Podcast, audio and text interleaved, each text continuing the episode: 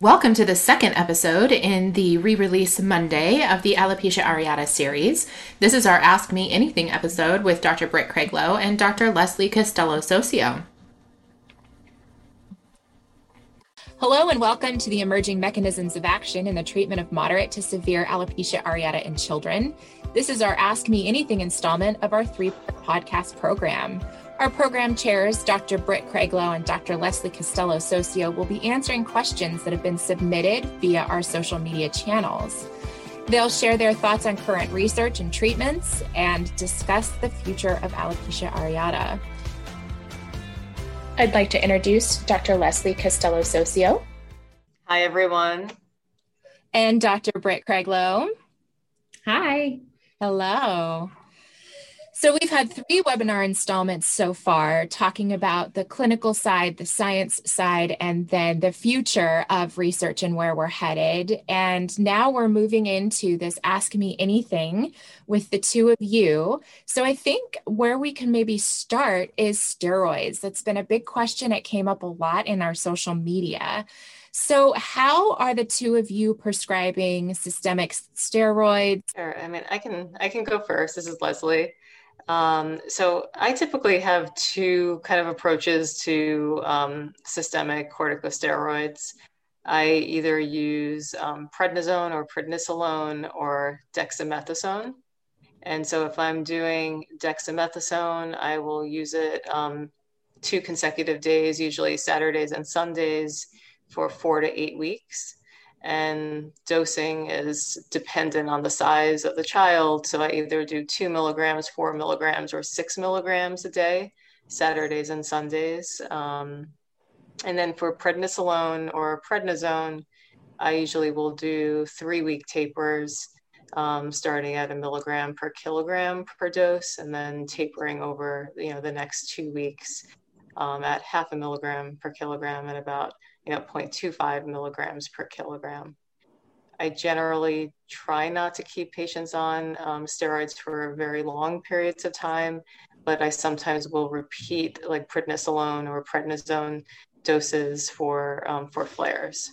Uh, this is Britt. Yeah, I, I think one of the things we we learned on our last webinar is that there are a lot of different ways to do this, and I think importantly, you know, there there really isn't a right way. It's more so kind of what, you know, probably what you're comfortable with. Unfortunately, we don't have tons of data to guide these decisions. Um, in general, I don't love systemic corticosteroids for anything, but but I do use them in alopecia areata. I um, I I guess basically always do pulse dosing. So I use prednisone or prednisolone, um, and I use one large dose once monthly um, for up to six months is the max that I will ever do. And so I do five milligrams per kilo. Usually have them do it on a Saturday after breakfast, and then they repeat it in four weeks.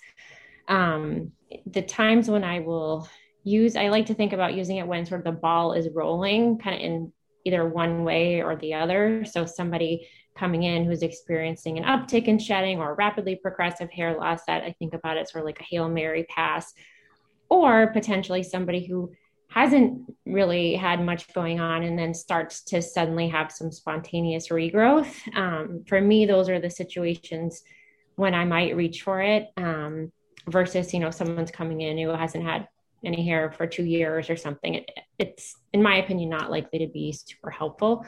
Um, and, you know, although it's a high dose, I have to say kids tend to tolerate it really well.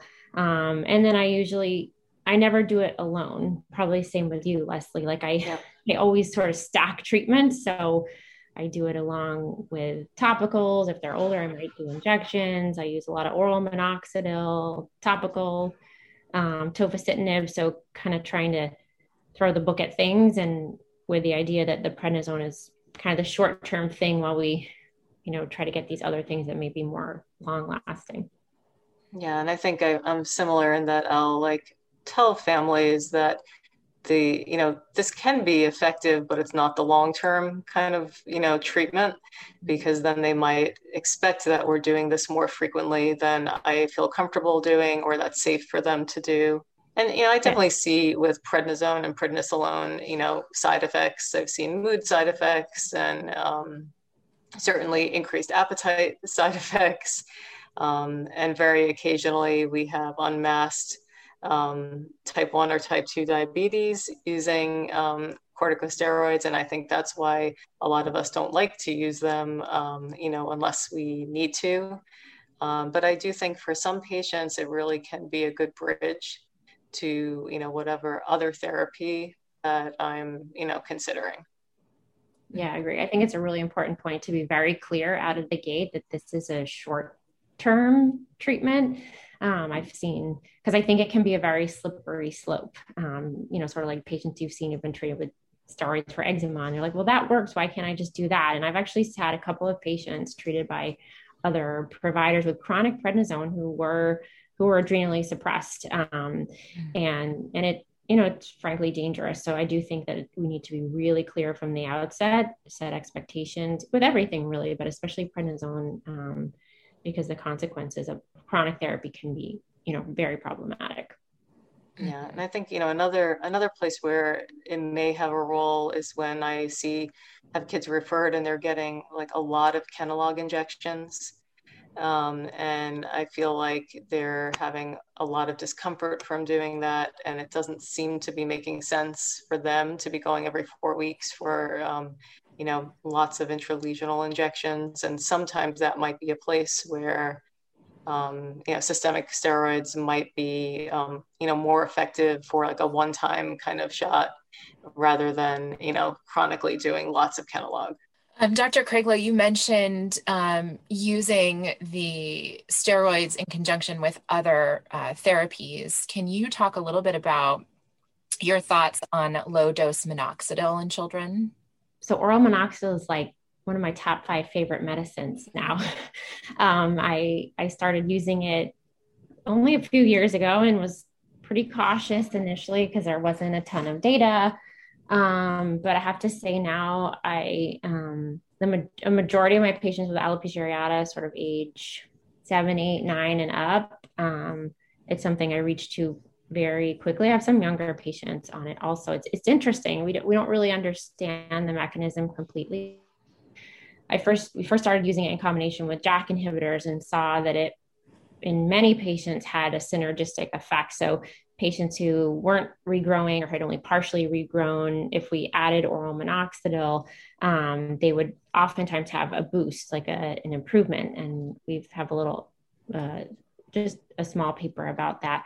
Um, but then we started using it more as monotherapy or in combination with other things. And I think, um, you know, definitely we know it prolongs the anagen phase. It clearly has an effect on hair growth, but it, it probably does have some anti-inflammatory effects. Also there's a study if you look back in the literature like in the 80s very very small study like 20 patients treated with just low dose oral minoxidil monotherapy and about 20% of patients had a really good response actually. So it's um i really like to use it in combination with other medicines. I think i mean this is purely anecdotal. I, I need to kind of do some looking back at my patients but i do think for some sort of kind of chronic patchy patients, it may be useful in preventing flares, not only in helping regrow. So a lot of times what I'll do is is pulse prednisone, start oral minoxidil at the same time, get them off the pred after, you know, three to six months, and then maintain them on oral minoxidil. And I, um, you know, anecdotally, a lot of those patients have not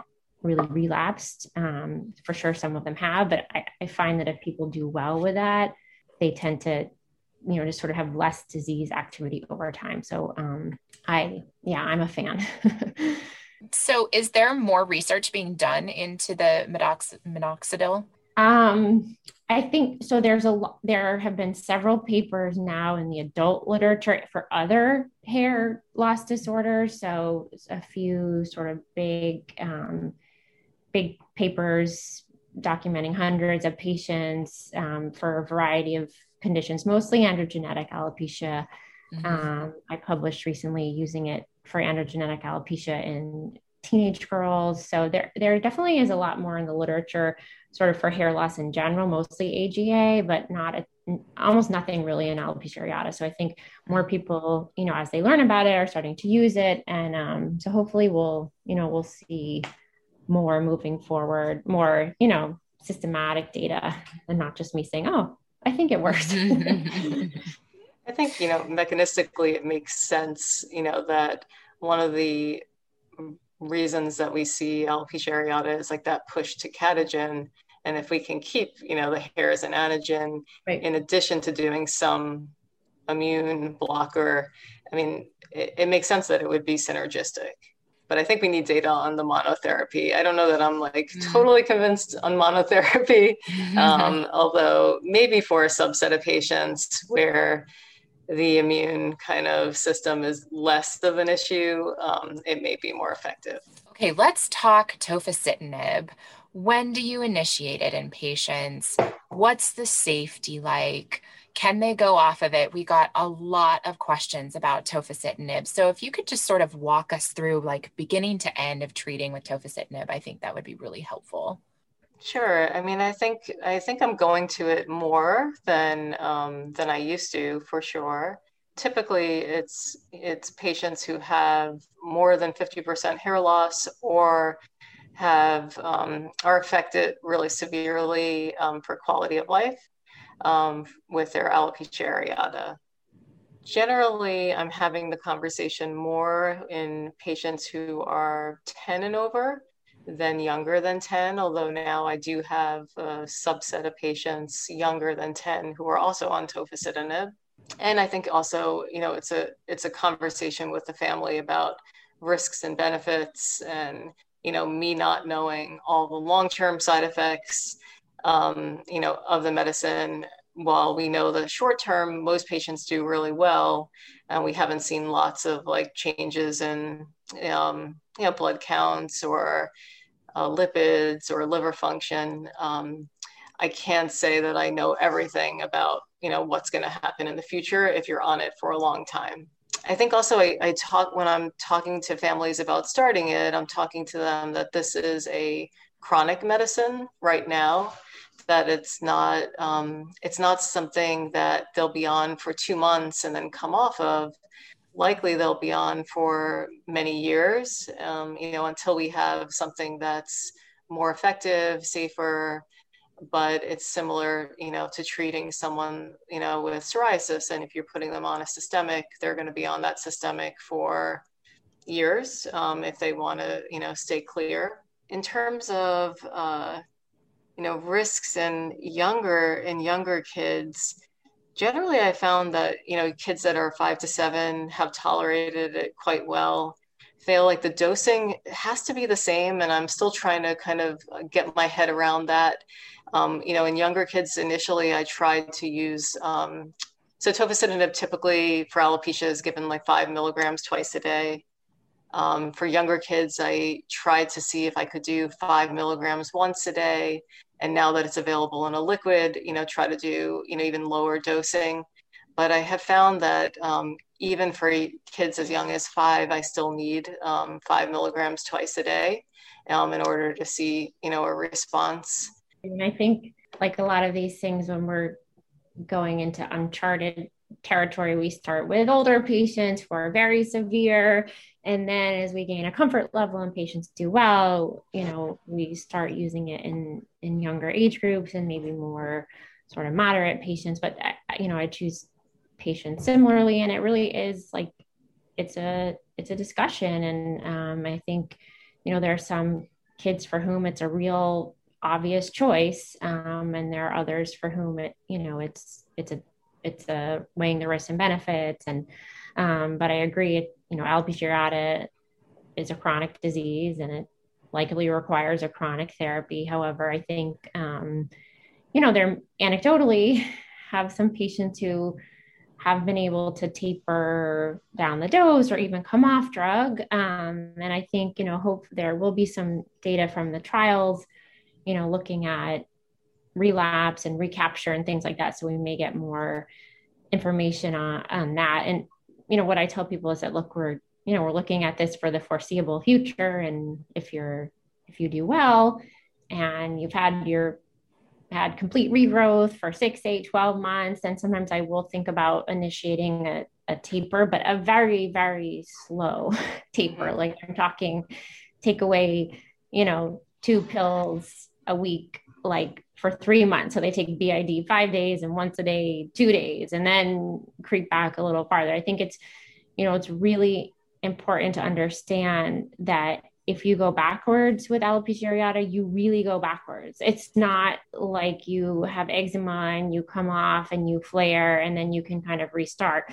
With alopecia areata, if you've been growing hair, especially females who tend to wear their hair, you know, longer, it takes them years often to get to a place where they're comfortable. So if you all of a sudden just say, "Oh, let's stop and see how you do," then they're, you know, potentially going really far back in time. So, um, but I do, you know, I do try to slowly get to the, you know, kind of lowest effective dose, and and there are patients who, you know, don't even have complete regrowth with regular dosing. So it's not necessarily an option for a ton of people, but um, but for sure we try to do that, and I and I think you know I agree with what you said, Leslie, that there there will we're at the beginning of this. And so while they may need treatment forever they may not need they're probably not they're not going to be on tofacitinib forever. There are going to be more options eventually. And and i do think it's interesting to consider that maybe in a subset of patients especially those who are younger who have had shorter disease duration maybe we we might be able to actually change the natural history of the disease by intervening early. So um you know it's hard to collect that data but um but i do think that it's not a huge leap to think that that you know that might be possible. I think similarly like we're thinking about that in eczema with dupilumab. Like if we start these kids earlier we could we potentially you know change the trajectory? And so i think in the next five or ten years we'll, we'll know you know we'll know so much more. There'll be so much more experience Sort of addressing the patient side of tofacitinib, how do you, each of you, um, counsel your patients on the risk benefits of the drug? Yeah, I think I'm I'm really honest about all the data that's out there. Um, you know, for families, you know, I talk about malignancy, and you know there had been reports of you know GI lymphomas and you know adult patients who took it for rheumatoid arthritis. Um, I talk about, you know, blood clot risk with, you know, JAK inhibitors and, you know, tofacitinib is being, um, you know, has been evaluated and there have been kind of FDA kind of warnings about, you know, blood clot risk. So we talk about that. And, you know, we do talk, I always talk about like if you're going for a long plane ride and, you know, generally kids are super active and they're not going to be sedentary. So it's not much of an issue. But if they're going to be on a plane for, you know, 14 hours, they probably should be getting up and you know to reduce that risk. Um, talk about infections um, you know kind of low level infections like you know um, colds and you know herpes virus reactivation. We have seen some kids who have um, gained weight when they go on tofacitinib. And so i do talk about that as a potential side effect although it's it's few and you know far between that i've seen that changes in lipids you know, the need for kind of following blood work. Although I will admit that over time, I do less and less blood work in these kids. You know, initially when I started, I was doing it pretty frequently. And then, um, and frequently meaning like, you know, a month after, you know, baseline, a month after starting, and then every two to three months after. And now I will do, you know, baseline six weeks after start maybe four months later. And then if they're doing well, it goes to six months. And then my patients who have been on it for nine years, you know, they're getting like once a year kind of, um, you know, blood work. Um, but that's, you know, that's part of it too, because, you know, blood work for a lot of kids is really challenging. And so they kind of have to know what they're in for in terms of like how I'm going to monitor you know, if I see a side effect, will we, you know, stop the medicine? If they get really sick, will we stop the medicine? And how, you know, some patients, even if they stop it for a few weeks, could backtrack. Um, and I've seen that, um, you know, someone gets, um, you know, mono and has to has to stop because they're pretty sick, and then they've lost, you know, the gains that they had on the medicine. Um, again, I've only had a few patients who've had, you know, illnesses that were um, serious enough for them to have to stop the medicine, um, and you know, in a pretty large, you know, number of patients. Yeah, I agree. I mean, I think it's really important to be straightforward and honest. You know, there's a lot we know, but there's a lot we don't know. And I think, um, you know, it, it's hard now, especially because the majority of data we have is in people with RA who are older and sicker, many of whom are also on methotrexate in, in studies. And so we're really not comparing apples to apples.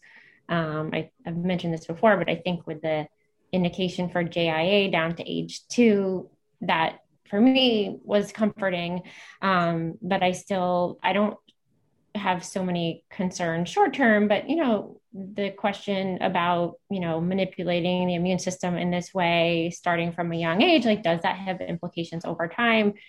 We don't know necessarily what those are. And so it is a risk. And so I do make sure I use the word cancer and, you know, say, look, these things are probably very unlikely, but but the risk is not zero. And so, you know, the majority of patients i think would do just about anything you know to have their hair back. But for some families you know especially if their child is coping well you know the idea of potentially causing harm at some point is just it, it's too much for them. And so you know that's where hopefully down the road we'll have more data and there will be things. That, and another side effect i agree. I, I honestly most people tolerate it just fine um, day to day like there's very minimal um, weight gain. We see sometimes acne is also something um, that we see with tofacitinib. You know, teenagers get acne anyway, though, so it that's that's totally doable. But in general, you know, really well tolerated.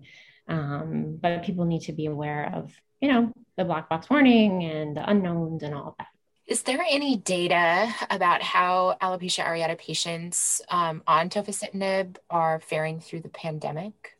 Yeah, I'd say that um, I think you know both of us have experienced patients who I have many patients who have told me that they had you know COVID after the fact and that they didn't stop the medicine um, and they were doing fine, or patients who called and you know, told me that they tested positive but were minimally symptomatic. And in those cases, we probably have stopped it, you know, while they had fever or, you know, had symptoms and then restarted it. But generally, um, we haven't had any complications, you know, related to COVID 19 and being on um, tofacitinib or JAK inhibitors, um, you know, particularly. Yeah, I agree. I have a lot of patients who, you know, I learn after the fact that they had it. Um, it's interesting because, you know, JAK inhibitors have been studied as a treatment for COVID. You know, anecdotally, I have, you know, a lot of pa- I have a lot of patients who tested positive only because they knew they were exposed and were completely asymptomatic. And um, I think, you know, the question with the with vaccines is definitely you know coming up a lot more now. Um, we don't have evidence-based guidance but the american college of rheumatology is recommending holding for patients on um, tofacitinib to hold the dose for a week after each injection um, which makes people nervous i think you know when people are taking it for hair loss it's like it's like no other medication. You know like if i always say if you told them they had to get up at six in the morning and do 10 jumping jacks and and and then take it like for it to work they would do it. So the idea of, of stopping for you know a week or something can can cause anxiety. So i you know i tell them that that's a recommendation because theoretically the vaccine you may you may not mount you know the same immune response to the vaccine um, but then, of course, I have plenty of patients who've gotten vaccinated without, you know, sort of without asking, and you know, we haven't checked antibodies or anything. So, um, but so far, you know, no, certainly no different or or poor outcomes. I will say that for older patients with the vaccine, I am recommend, you know, if they're over 18, I don't really see many of those patients, but um, for over 18, I would recommend the Pfizer or Moderna vaccines rather than J and J, given the risk for clotting. Um, just because we know that JAK inhibitors, as Leslie was mentioning, do probably baseline slightly increase, increase clot risk. So. Yeah, and I think we're also getting a lot of questions about should people get vaccinated if they have alopecia areata or because it's an autoimmune disease. And I don't think there's any data to suggest that um, they're going to have like a, a, flare or an adverse event um, getting the vaccination. And I know it's a concern among many patients because um, you know, patients do report that the timing of their alopecia flares sometimes in the past has been, um, you know, temporarily related to getting a flu vaccine or some other vaccine. Mm-hmm. And, you know, and vaccinations do change how your immune response is. So I, I hear that, you know, um, mm-hmm. and I understand their concern, but I don't think, um, it would be a reason not to get the vaccination. And I, I always tell patients that if you get COVID 19, you're probably going to have a bigger flare than, you know, from just getting the vaccination. Um, and so I, I think that's a, a, lot of the questions coming into from, um, from patients and their families.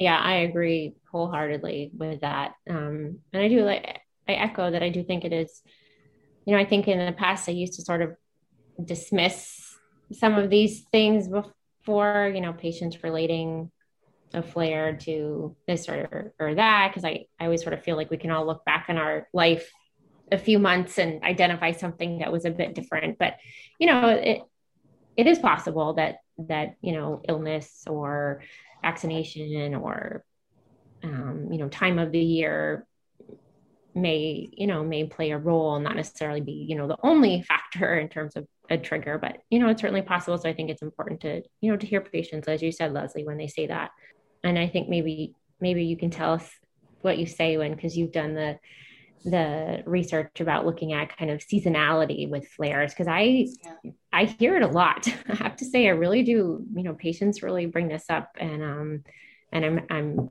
grateful for your work to say hey you know actually maybe there is something to this yeah i mean i i mean i think there has to be something to it i feel like anyone who's taking care of patients with alopecia areata um, hears from a subset of you know patients that um, they flare certain times of year and it seems that time of year is similar for a lot of people. Um, so like the fall and often, um, you know, March or April, which, you know, do coincide with um, big allergy seasons um, and also changes in kind of UV for a lot of most, I mean, most of the world, to be honest, you know, even in places that are, you know, close to the equator, they still have differences. Um, so, you know, for patients who do have that, I, I do um, talk to families about what their symptoms are like during that time of year to see if we can potentially alter those symptoms. Because i do think if your immune system is getting revved up from you know terrible seasonal allergies then you know it has this extra programming on it and why wouldn't it do alopecia areata you know at that same time and so, you know, sometimes we'll start antihistamines, you know, a month before um, that happens. For a few patients who are very, um, you know, super consistent where it happens all the time, sometimes I will do a pulse of steroids, um, you know, kind of that month before and then the month of their big, um, you know, flares for allergies to see if we can kind of hold it off. I'm not totally sure that we do though you know, I whether it really makes a difference. Um, you know, I think controlling those symptoms may help a little, but I feel like still many patients still see that seasonality. Um, we're trying to figure out, you know, whether it's just the UV or is it vitamin D levels and you know other factors that could also influence just hair growth in general or pushing hair from the anagen phase to like catagen. And then if you have alopecia areata that's like a perfect storm. Um, but I don't know that we we totally understand that. Um, you know and I think in our, you know the first podcast, the first uh, webinar that we did talked a little bit about um, Allegra um, as you know one of the medicines that has been used. And so you know the only reason that that one is used is because there were a few studies where it was used in combination with something else, so either squaric acid or um, clobetasol. And patients who had allergy symptoms seemed to do better um, in terms of less flaring, um, more regrowth when they were on Allegra. Um, you know, is Allegra special as an antihistamine? I don't think so. I mean, I think probably if you did cetirizine or something else, um, you would probably have a similar effect. But you know, for families who do feel that, I mean, I usually do recommend Allegra Um, I think it's not, uh, you know, not a particularly um, dangerous, you know, medication with very few, you know, side effects. And they're taking it a few times a year. I think, um, you know, it would be okay. I agree. It's a pretty benign intervention, and um, is it possible? I mean, many of these kids have seasonal allergies, anyways, right? So, um, but yeah, and then I, you know, and then we're learning like you know, um, dupilumab might be an effective treatment for a subset of patients with you know um, atopy, and I've definitely seen that in my own practice. And you know, I don't think it's a medicine for someone who doesn't have atopic symptoms, uh, but we you know, I can tell you anecdotally, I've had patients who were on tofacitinib and we transitioned them to um, dupilumab because they also have terrible atopic dermatitis and they haven't flared when they came off of tofacitinib. Um, and then I've had patients who have had monotherapy with um, dupilumab and have regrowth, full regrowth of their hair, you know, from, you know, pretty, um, you know, severe hair loss on their scalp. And the side benefit of their eczema being you know much better also. Yeah i mean it is really interesting. I think you know um, everybody should read leslie's paper in the JAAD describing these patients. Um, but i do think we may eventually have more sort of personalized treatment right you know we may sort of identify these different phenotypes um, who are able to say oh you know what maybe dupilumab is something that's reasonable for you because you have these two things and maybe they're interconnected, you know, interconnected. And um, so it, it is kind of cool to, to think about the future. I mean, for sure, I, you know, I like the idea of dupilumab. I mean, even though I use a lot of JAK inhibitor, JAK inhibitors, um, it's, um, you know, especially if someone has really bad eczema, if you could get this kind of like side effect of of hair growth, it's pretty cool, right? But then if you look in the literature, there are reports of patients developing sure. hair loss on dupilumab. So, um, so it is, you know, this story is definitely being written, but but cool to think that you know in five years we may be able to identify, you know, treatments that may work better for this patient or, or that patient. Yeah, I mean, I think you know when when we're thinking about like future for me it's like can we come up with biomarkers to identify you know what medicines are going to be the best? Because you know i think right now we have some really good ones um, and but we're we're guessing a little bit. You know like who's going to respond to which one you know um, you know, for patients with at- atopic dermatitis, I think, you know, um, dupilumab has been now um, starting to be first line because one, I can get it more easily. I think safety, you know, has been, you know, a little bit better. Um, but yeah, if we had, you know, biomarkers and that's being worked on, you know, that we could do a simple blood test and say, all right, these cytokines are more elevated. And I don't know if it's that simple, but, um, you know, maybe we could, you know, have an algorithm that would say you should start with baricitinib or tofacitinib, you know, whichever one. Um, and that would be amazing. Yeah. I mean, I think just having an on label indication yes. is really going to be huge. Um, you know, and hopefully, hopefully that's coming. And, you know, of course, in peds with the little kids, we'll have to wait a while, but I do think that, you know, once something is approved, hopefully down to age 12, it may become easier a little bit to get it off label for younger patients. Um, cause that is, I mean, I think right now the biggest barrier to treating these kids is is access um, and there's certainly a lot of patients who would benefit but you know we're not able to do it because of you know coverage issues um, so um, so it's cool you know we, we talked in the last webinar about the clinical trials that are you know multiple have well baricitinib has finished phase three there's ritlecitinib which is close and so i think you know hopefully um, we'll see an approval coming. And then also, you know, there are a few JAK inhibitors that are that are at the FDA presently for um, atopic dermatitis, and um, that will be exciting also because a lot of these kids have both, right? And so if we can, you know, maybe those dupilumab failures quote for you know we'll be able to to be treated with a JAK inhibitor for their eczema and then have the benefit of of regrowth. So I think um, it's only going to get better. You know, I always tell patients like it's never a good time to have alopecia areata now is better than it was even a year ago and then five years from now is going to be even better and i think what's so cool for me is that, you know, you used to see like, you know, the 18 month old come in who had no hair or very extensive. And it was just like the conversation was really just kind of about coping and you know sort of gloomy in a way the future because a lot of times those kids you know were really are really recalcitrant to treatment and we didn't have anything that was reliably effective. And i think now what's cool is that i'm certainly i'm not putting an 18 month old on a JAK inhibitor but i can tell the parents hey look like there is hope like there is hope for this. Like it's hard to see now but you know if and when it becomes clear that it's time like there are going to be options which is i mean it's huge. I just think it's made it's made our life easier right? And it as a physician it always feels awful to say like oh i don't really have anything to offer to offer you right?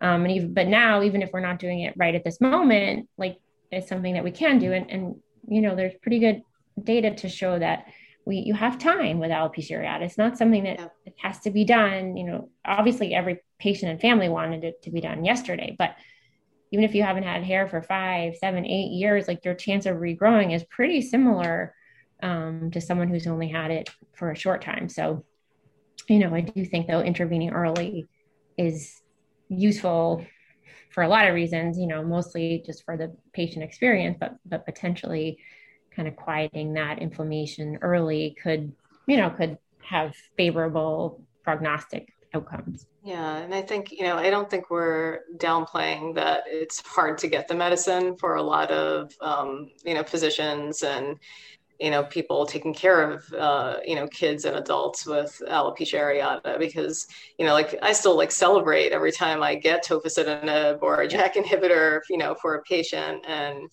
um, you know, and I do tell families that it might take us three months to get the medicine because you know the insurance is going to deny it and then i'm going to write a letter and they're going to take 30 days and then deny it again and then i'm going to do a peer-to-peer and they're going to have still a period of time to kind of make a decision. Um, so you know i think there we're always talking about alternate medicines you know and therapies too but um, i feel like more and more if you can provide the science um, you you know you can often you know convince the you know um, the insurance company that this is a worthwhile medicine for someone who is you know has a chronic disease and is struggling and um, and this is like life altering you know in, in in so many ways. For sure. I mean I th- it's it's nice. I think you know initially the list of references that i would send was like you know three papers. And now you know there's so much more data and we have you know JAK inhibitors included in a published treatment algorithm. And mm-hmm. we have more ammunition i would say you know so to speak but i still do think that it's important for payers other physicians the general public et cetera to understand you know to really stop viewing this as a cosmetic disease. I mean i still get denials that say we don't cover you know cosmetic treatment. It's like this is we're not these people don't want to look you know, like a celebrity, like the definition of cosmetic, right, is to enhance one's appearance. Mm-hmm. All these patients want is just to look normal. Like we are restoring normal. That is all we are doing here. Mm-hmm. Um, and we don't, you know, we don't get denials for acne because it's cosmetic or, you know, it, it's, it's kind of silly when you think, I mean, when you really think about it, a lot of, if with that lens, a lot of what we do in dermatology could be considered quote cosmetic, right? Mm-hmm. Um, I mean, think about granuloma annulare. Like there's so many things that could be put in that category that we would never say that's the cosmetic, you know. So, but there's something about hair that that just is different when in reality, I think hair is sort of more important to people than anything else. You know, it's um it's it's such a crucial component of who we are as human beings and um, not having it is you know dramatically life altering in a way that almost nothing else we see you know really is particularly you know when it's severe. So i still tell families like i don't get it in the same way you get it but i think i'm pretty close by now. Um, but it is sort of easy to to go like well you could wear a hat or wear a wig. And it's like no no no no. If that were you or if that were your child that's you know forget it. You have to really try to you know, put, I'm always telling the residents, like, put yourself in their shoes, you know, is what you're asking them to do reasonable? Is that something you would do? You know, how would you feel if it were you? And I, you know, I guarantee you, anybody who woke up and, you know, looked in the mirror and was losing their eyebrows and eyelashes and hair, like that would be horrifying. Um, and so yeah. I think we're, you know, we'll get there, but it's important. It definitely reminds me of what you said in our very first webinar. You said hair is a really big deal. Um, just a couple more questions before we wrap up. Uh, Dr. Castelo-Soccio, is there any scientific basis for trying an AIP diet? Yeah, so I've, I've thought about AIP diets a lot. Um, and so these are these uh, like autoimmune, you know, uh, diets that usually start with an elimination kind of portion and then a reintroduction of, um, you know, foods one by one. And so, you know, in and of itself, like when you've done the reintroduction, the diet is really it's whole foods, less processed foods, um, you know, really, you know, good food, you know, overall. I think, you know, what I have the big issue with is the elimination portion of it, because during that time, you're really eliminating most food groups. And I know there are people out there who are going to disagree with me on this, but, um, you know, it's like not me, grains, uh, legumes, like nightshade vegetables, dairy. Like this is our kids' like diet. you know, this is what kids eat to grow. Um, and so, you know, that's what what concerns me. And there's no real data for alopecia areata that making a change with this diet influences like number of flares or regrowth. Um, and so I think, you know, when families want to do this, I usually will emphasize, great, you're going to like increase your whole foods, you know, concentrate on, you know, eating really healthy foods, less processed foods, and that will only be helpful but um, you know eliminating foods in children who are growing is concerning for me. We get so many questions about diet and leslie you gave such a great overview in the webinar for people who who didn't catch that. Um, you know what i've kind of realized is that you know there's obviously you know we don't have data for these things. I think sometimes it's what people want to try is really benign but also i think when you know kids are growing and particularly you know, sort of nutrition wise, it's important, but also I worry in older kids about sort of creating unhealthy relationships with food and yeah. things like that. And so, and, and, you know, I think in alopecia areata, really lots of diseases, people feel very out of control, right? You want to have something in your environment that you can manipulate to make things better. And I think diet is a really easy thing to go to. Um, and I, I, and I you know, I've seen patients who have come in, you know, with alopecia universalis who have been gluten free and dairy free and this free and that free for years. Mm-hmm. And obviously it hasn't helped, right? Um, but the family, it's like something that can be, you know, yeah. controlled. And so I think control is so important in this disease because you have no control. You're so out right? of control. Yeah right? You have like, you can't tell when these flares are going to happen. Mm-hmm. And then the other part about the food is that, you know, food is really social. Mm-hmm. And um, a lot of these kids are struggling because their change in appearance has altered kind of what they can do socially. Mm-hmm. And then if we start to, you know, remove other things and put more restrictions on their lives, I think kids feel um, sometimes um, from their parents that they're being like over controlled um, and especially with chronic diseases where you know it's like you have to do these medicines and these topicals and and then we're and then we add diet to that. Um, and it kind of i just feel like kids start to um, i don't want to say fall apart but they they they lose their control too. And you know control for kids is really important also that they have the ability to make decisions that they're part of the you know decisions of their treatment plan and when we do these diet things they just they lose everything um, yeah yeah and they're already sort of different when they have you know alopecia areata right something yeah. is different about them and all of a sudden they're at the birthday party you know i have two kids with severe food allergies it is a drag you it's know hard. it's hard to be the kid at the birthday party who has to bring your own you know, treat. It's not fun. It doesn't mm-hmm. feel good. Um, and, you know, for kids who already have something that makes them feel like they're standing out or, you know, it just, it can add, um, you know, add to that. And for sure, you know, I tell families, look, maybe in five years, I will be eating my words, right? Mm-hmm. but right now, we don't have evidence, and and you know, if if you want to do some minor thing, you know, cool, but but I don't think that you know that it's yeah really realistic and and I can't imagine that like eating a tomato is what's going to be the answer right. right. or like the you know either way like a lot of these things are you know they're so um they're so minimal you know when you think about it on like a granular level you're like that couldn't possibly you know it just eat, eat like you know eat good food eat whole foods eliminate all the processed stuff and you're probably like doing really good things for your body.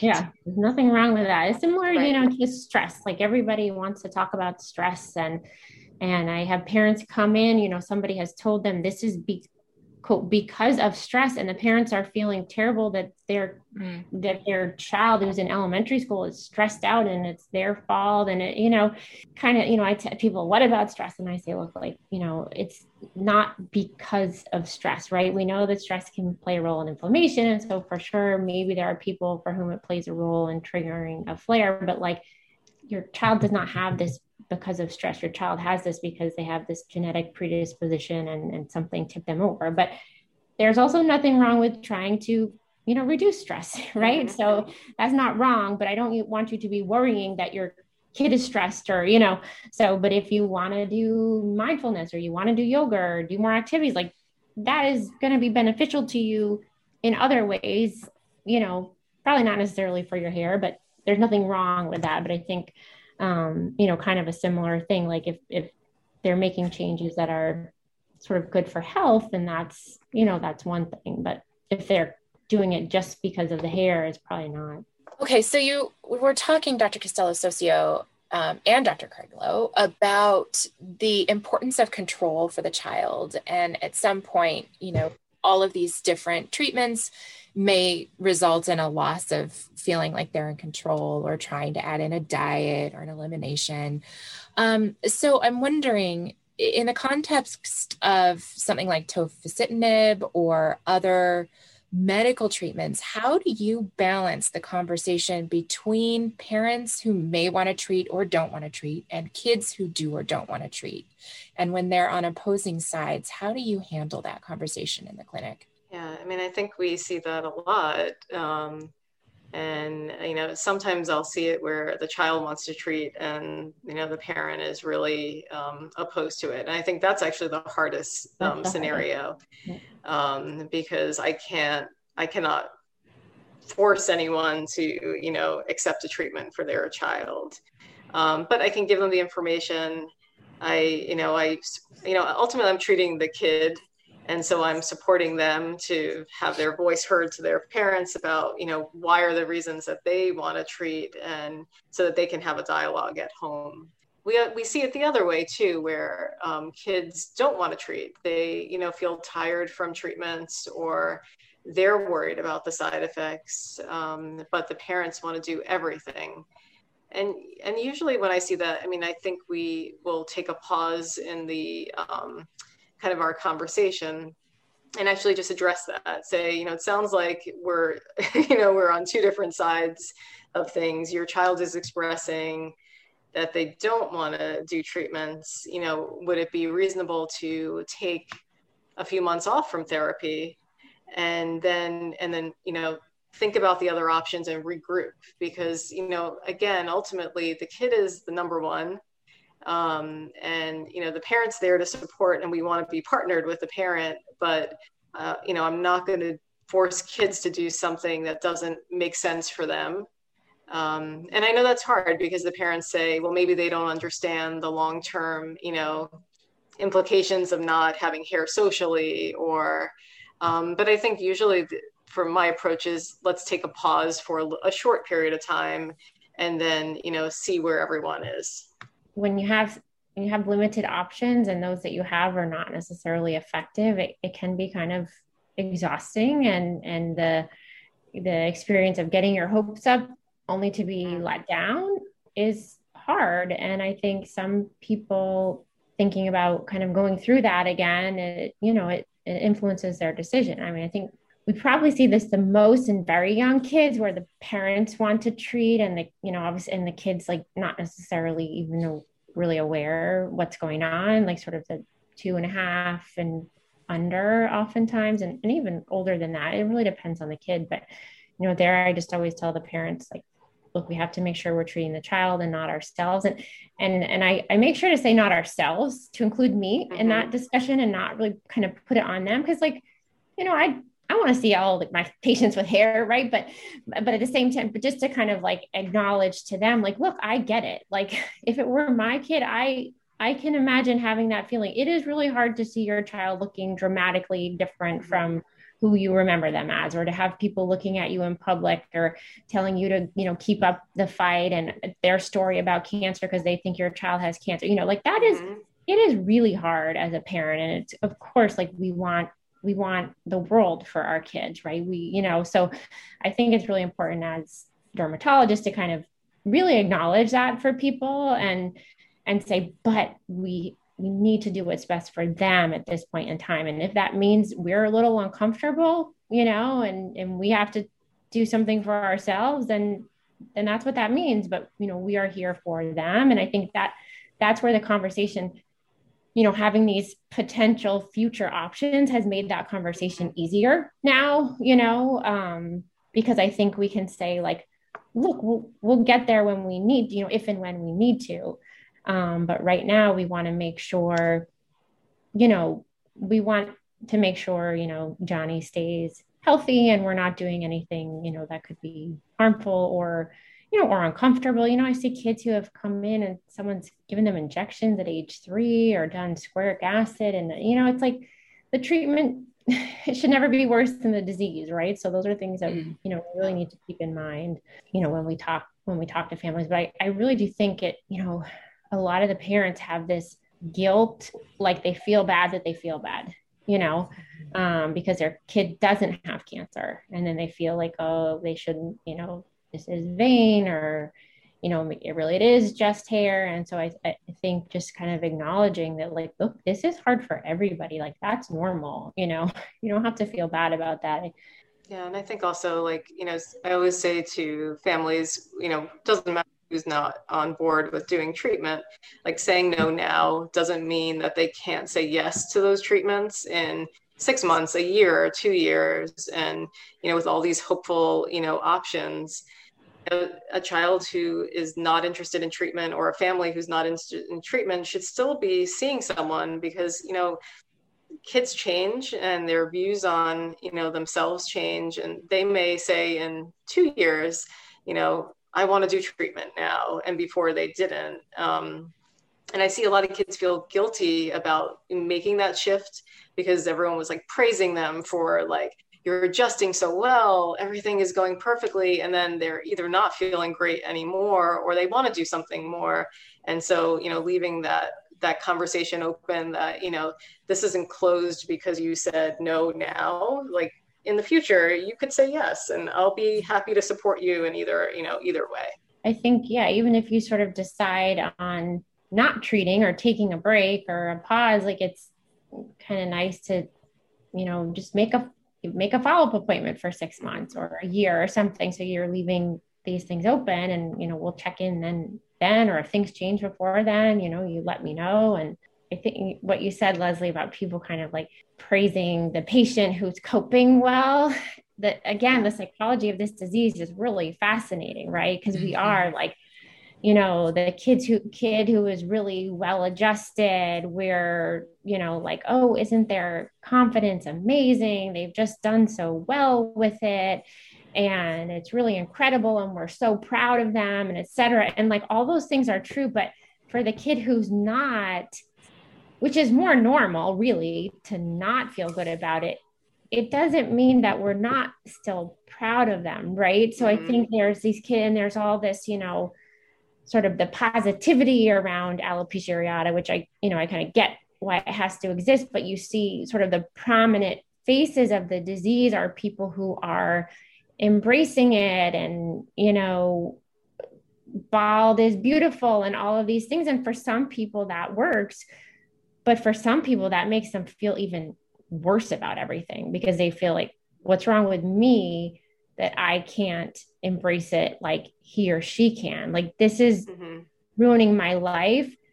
And it's even like they, their self-esteem, I think, is impacted even more because they feel like something's wrong with them that they can't kind of quote, get over it, you know? And so that's again where I, I always ask the patients, like, how do you feel about it? You know, I usually like, I do a lot of scale from one to 10, you know, with a lot of things that I see. And, you know, a lot of kids, I do think, especially kind of adolescents, they will underestimate, um, you know, like the kid who's like wearing a hat, not making eye contact, very quiet, who tells you, no, it doesn't really bother me.